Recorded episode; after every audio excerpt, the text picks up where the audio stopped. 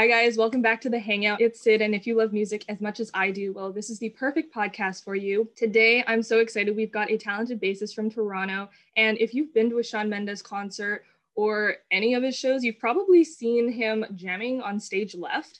We've got Dave Haskett on today's episode of The Hangout. Welcome to the show. Hey, how's it going?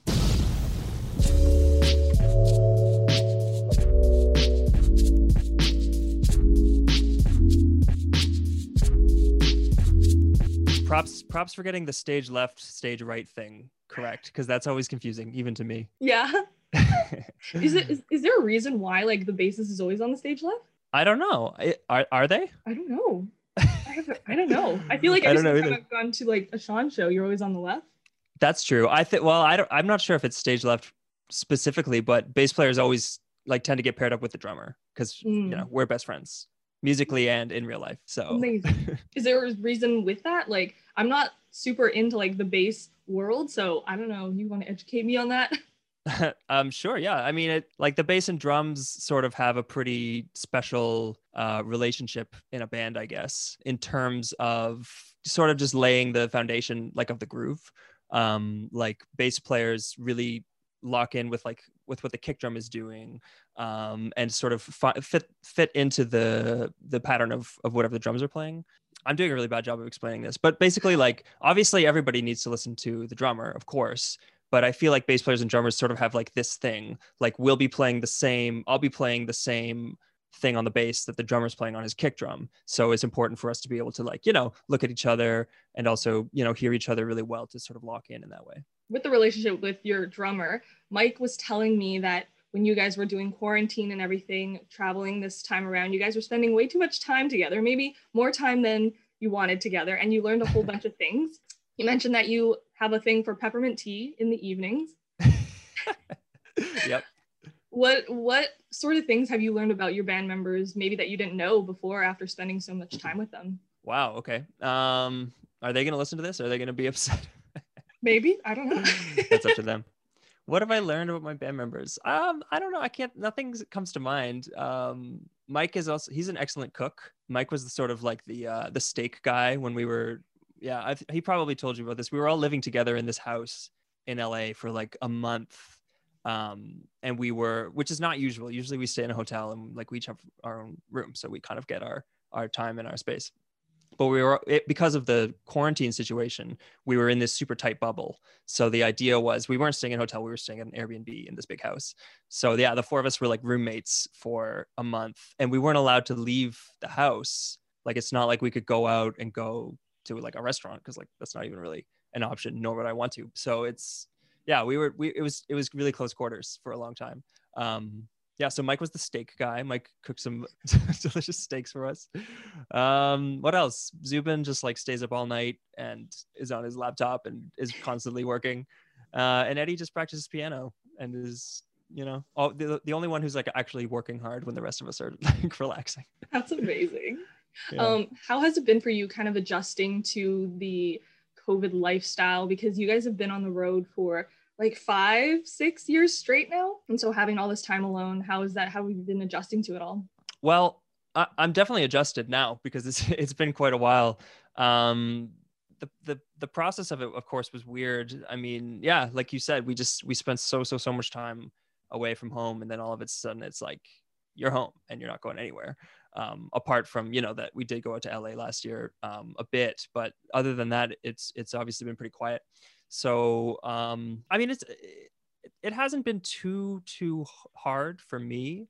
Obviously there are a lot of parts of it that I miss, you know, the traveling and just hanging out with the band and the crew and all those people who are my really good friends. But also I'm really sort of appreciating and enjoying the fact that I'm sort of stuck at home. You know, I love being at home, of course. And, you know, seeing family and everything like that.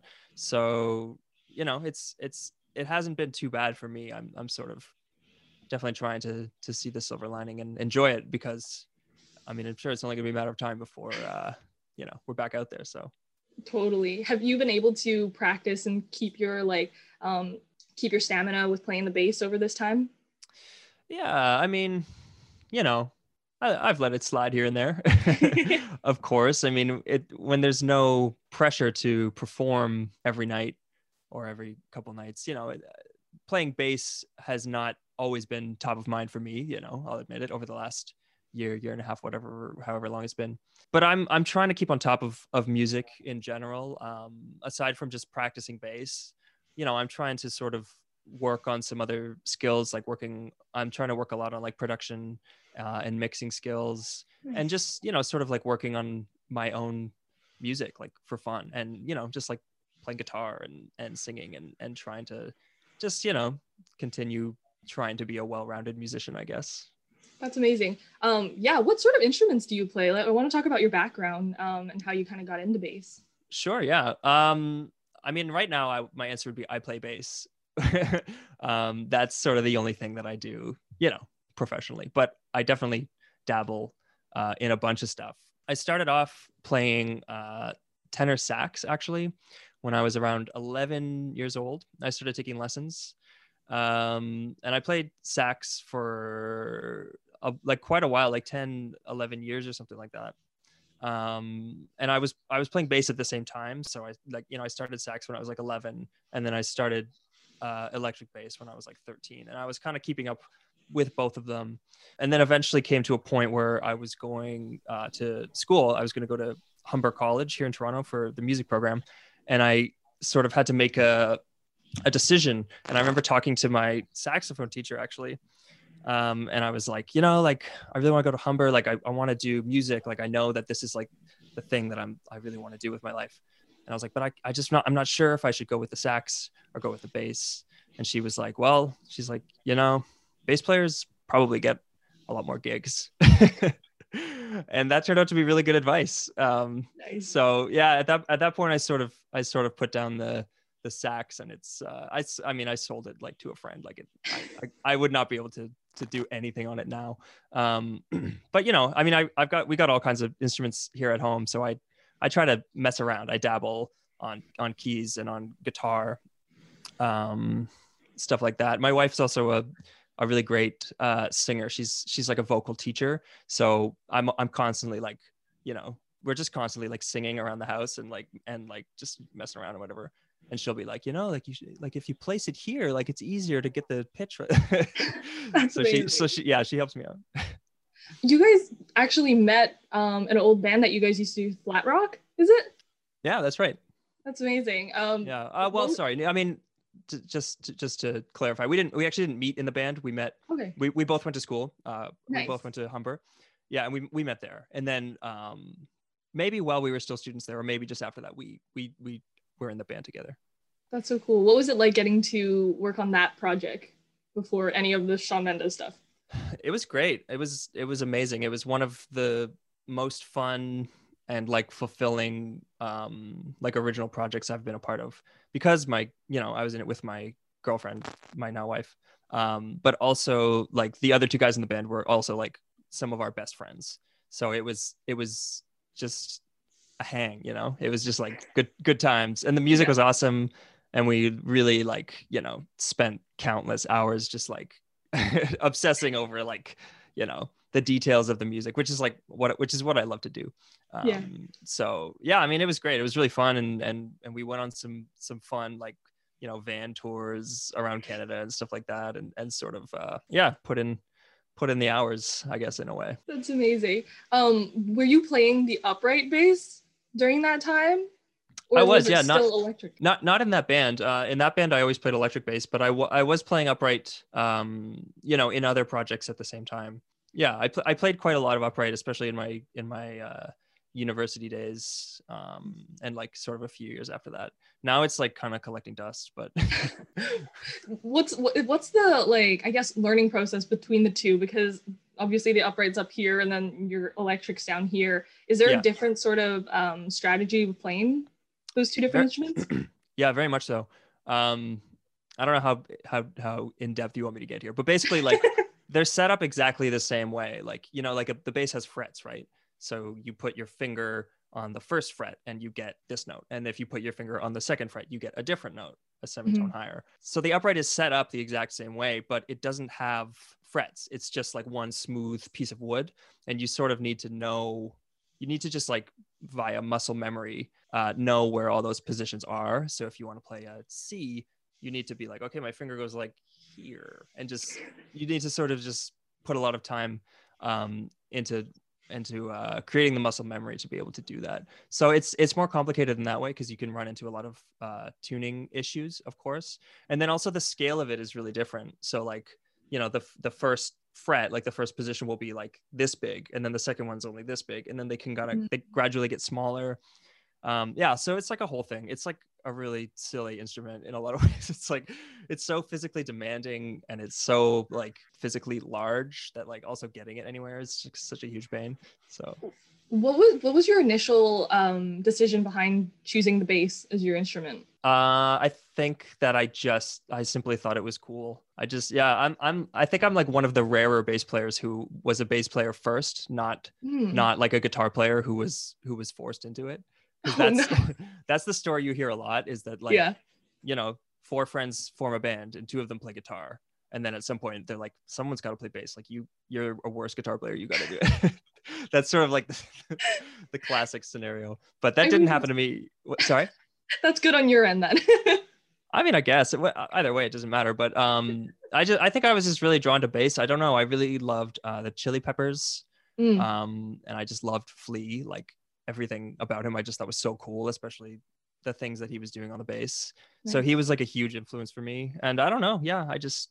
I told my dad, I was like, I want to learn bass. And he was like, yeah, I guess. And he was cool enough to get me like a cheapo electric bass and amp for my birthday. And from there, I just never stopped. That's amazing. Can you talk a bit about the like audition process for joining Shawn's band and how that kind of all came together? Sure. Yeah.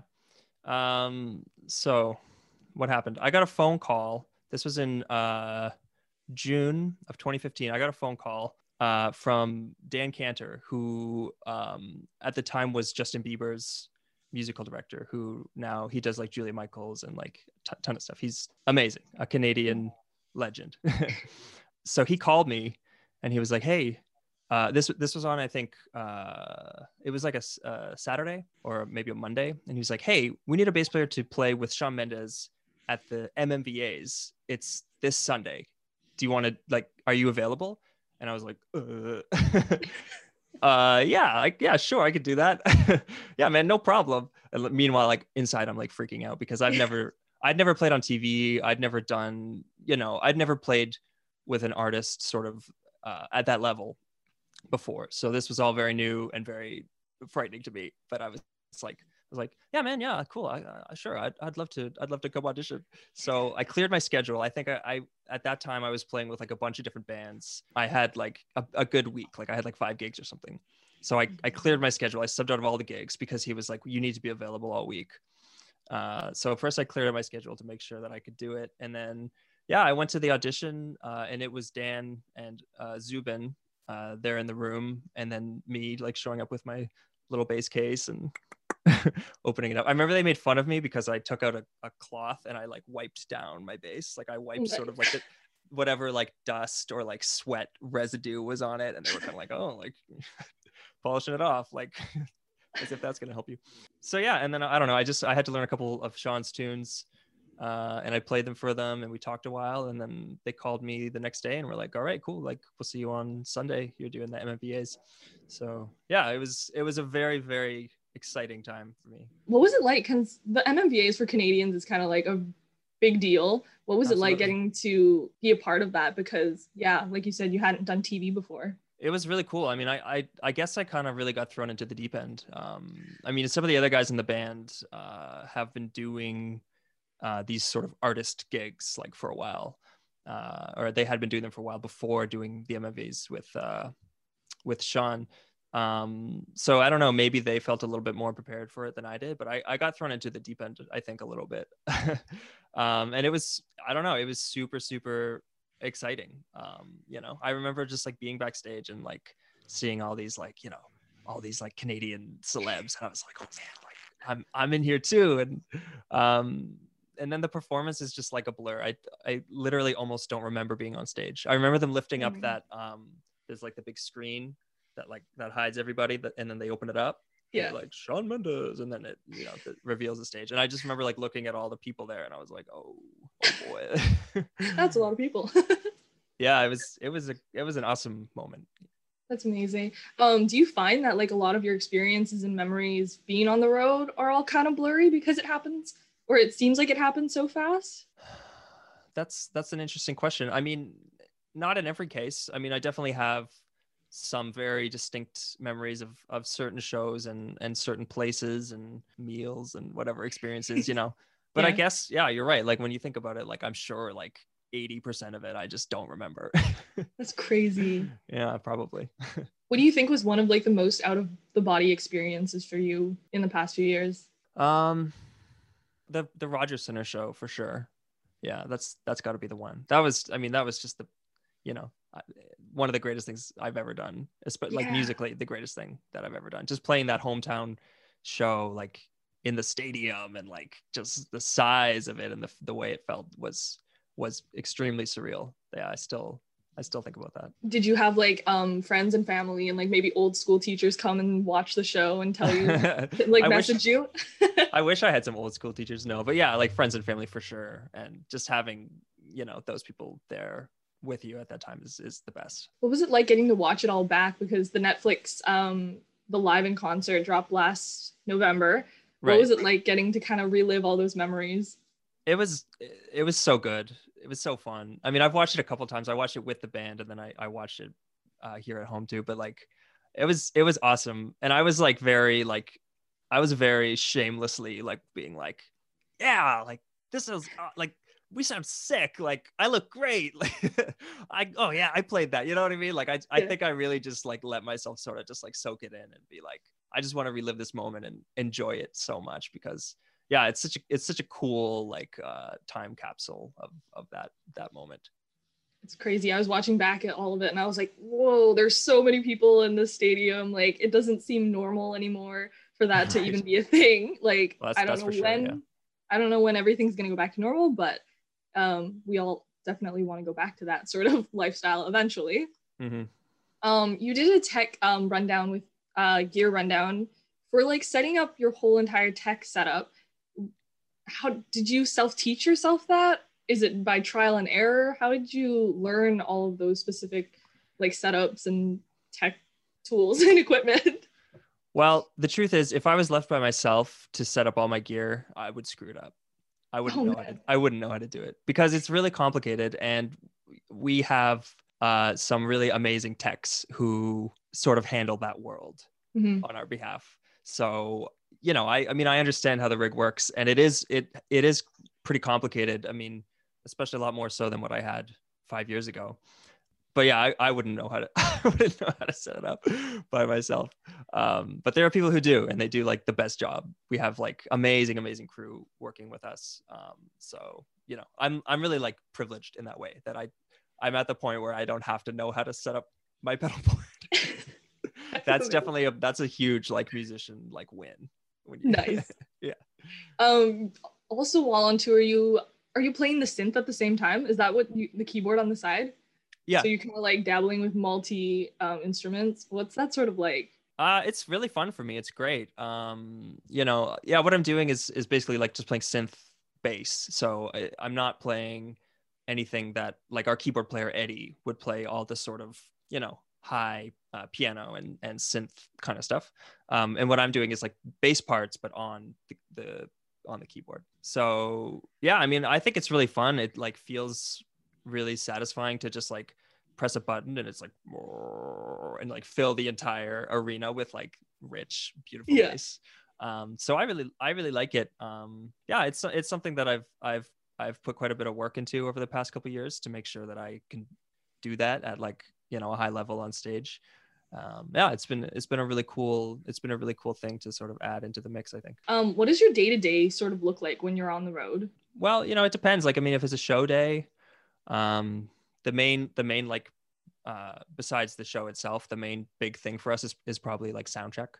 So we'll get an hour and a half, whatever, to go on stage and just sort of get a feel for the room and like how things sound, because although we are on in-ear monitors, the goal is for it to sound exactly the same every day on these things, which it does because they have the same mix and stuff like that. But like the room can actually make a big difference, like depending on the size of the room, because you're still hearing all that ambient noise like through the microphones. You know, getting comfortable with the feeling and the sound of the room is like a big part of the day, I guess, for us, and making sure that we're just comfortable and we can like play to the best of our ability. And especially for Shawn, because like singing like is such a particular thing in terms of like being comfortable with where your vocal's sitting in the mix and the room ambience and stuff like that. That doesn't answer your question at all. I just started talking about room ambience. You asked about a day-to-day. So, but yeah, I mean, like, I don't know, like sound check is a big one. And then, you know, a good part of the day is also just sort of making sure that we are, you know, mentally and physically happy and ready for the show. So I like to like do some exercise, you know, eat some good food, have a couple coffees, just like make sure I'm like in good shape. Nice. At the beginning of a show, the crowd goes wild, the lights go down. What's running through your head right before everything hits? Does my hair look good? Is my gear gonna like malfunction? Did I go to the bathroom before the show? Am I gonna have to go to the bathroom during the show? Like honestly, probably silly stuff like that. Like, yeah. Not like big picture things like let's have a killing show, which is what I probably should be. But no, but I'm kind of joking. But also like, you know, I do try to get into that mindset of like, just like take a deep breath, be like, okay, there's a lot of people here. Like it's all good. Just gotta do the job, make it musical. That's always what I'm trying to think.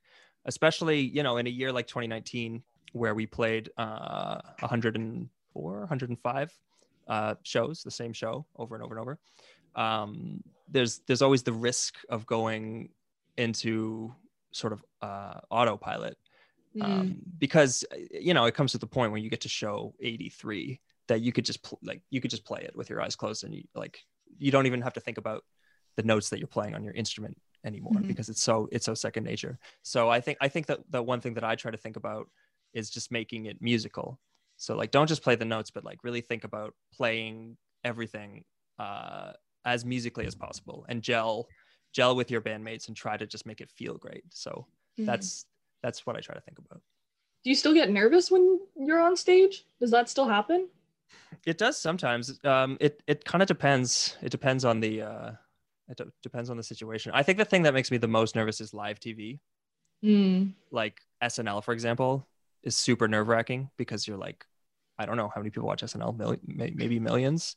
And it sort of becomes, you know, it becomes permanent because that performance is then going to be on YouTube and on whatever, like immortalized a little bit in a way. Anyone can go back and watch it, but you only get one shot. So it's like, you can't screw it up. I want to talk about the Wonder era. I guess last year you guys weren't able to tour as much as like you guys probably would want to. What was it like kind of performing for no crowd and just like having that residency show and everything? It was interesting, but I mean, in a way it wasn't too different from doing some of the promo stuff that we'd done before. I mean, like it didn't feel like we were playing a show as much as it felt like we were doing like a video shoot. You know what I mean? Like there were like, you know, there were like 30 people there just operating cameras. Like the camera setup was like insane. There were cranes and like this one on like a big track and like all kinds of wild stuff. So it didn't feel so much like a gig, like here's you're on stage and here's the audience. It was more so like, this is like a self-contained shoot and we're going to get some great takes of these couple songs. So in that way, it wasn't too different from some things that we've done. But I mean, of course, we all really want to just be on the stage playing the songs for thousands of people. That's always the most rewarding thing. So I wish that we had been able to do that. And of course we will when the time comes. But yeah, I think we all missed that element of it quite a bit. What songs are you sort of looking forward to performing live again once, I guess, everything goes back to normal? I'm trying to think of new ones. I really like playing, you know, Always Been You. Call My Friends is like one of my favorite ones from the new album. So I really hope that makes it into the set. And then, you know, some of the old like classic ones, like playing like Treat You Better is so fun, and like no matter how many times we've done it, I always want to just do it again. Is that the one song that when you're like on tour you like always jam out to no matter what? Yeah, that's definitely one of them. That one, Particular Taste, has always been super fun for me. I haven't thought about this in a while. You know, they all, I don't know, they're all wonderful in their own ways, of course. That's amazing. I always end off the podcast with an open discussion about how music sort of impacts you in your own personal way. How do you think music has kind of changed your life or influenced it in its own way? Wow. It's not an easy question. You gotta. It's a big question. That's like a life, like a philosophical question. It is. It's open discussion. Go for it. Yeah.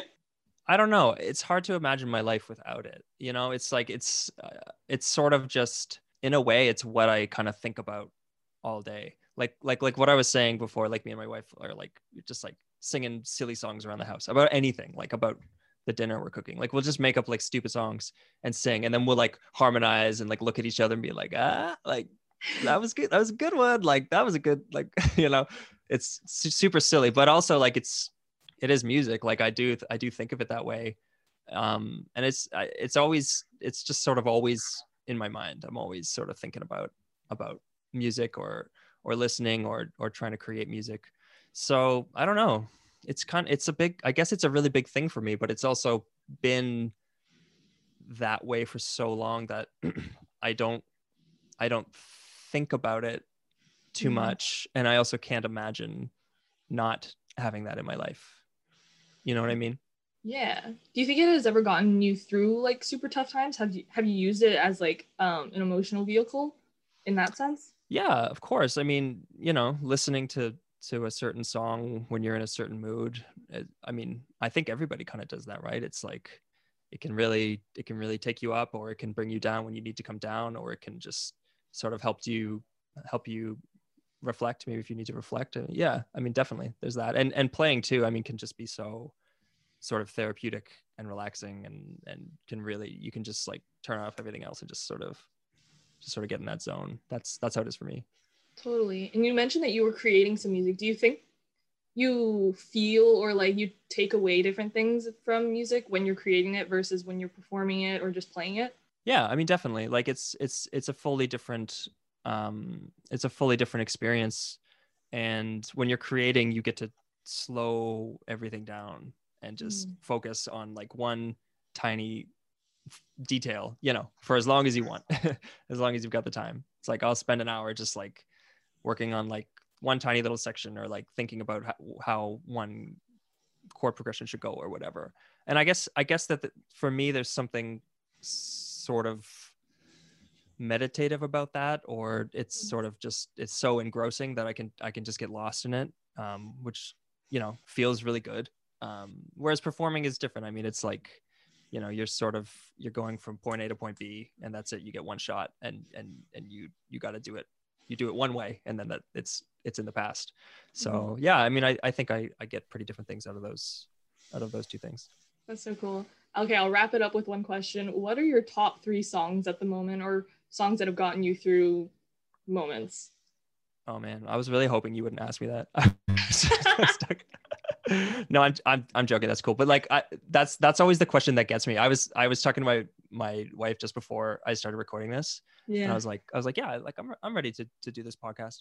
And I was like, you know what question always trips me out is, what are you listening to right now? And then I thought about it, and I didn't even think of a good answer, because I don't know what it is, but as soon as I get asked that, I just blank. But that's like a totally legit query.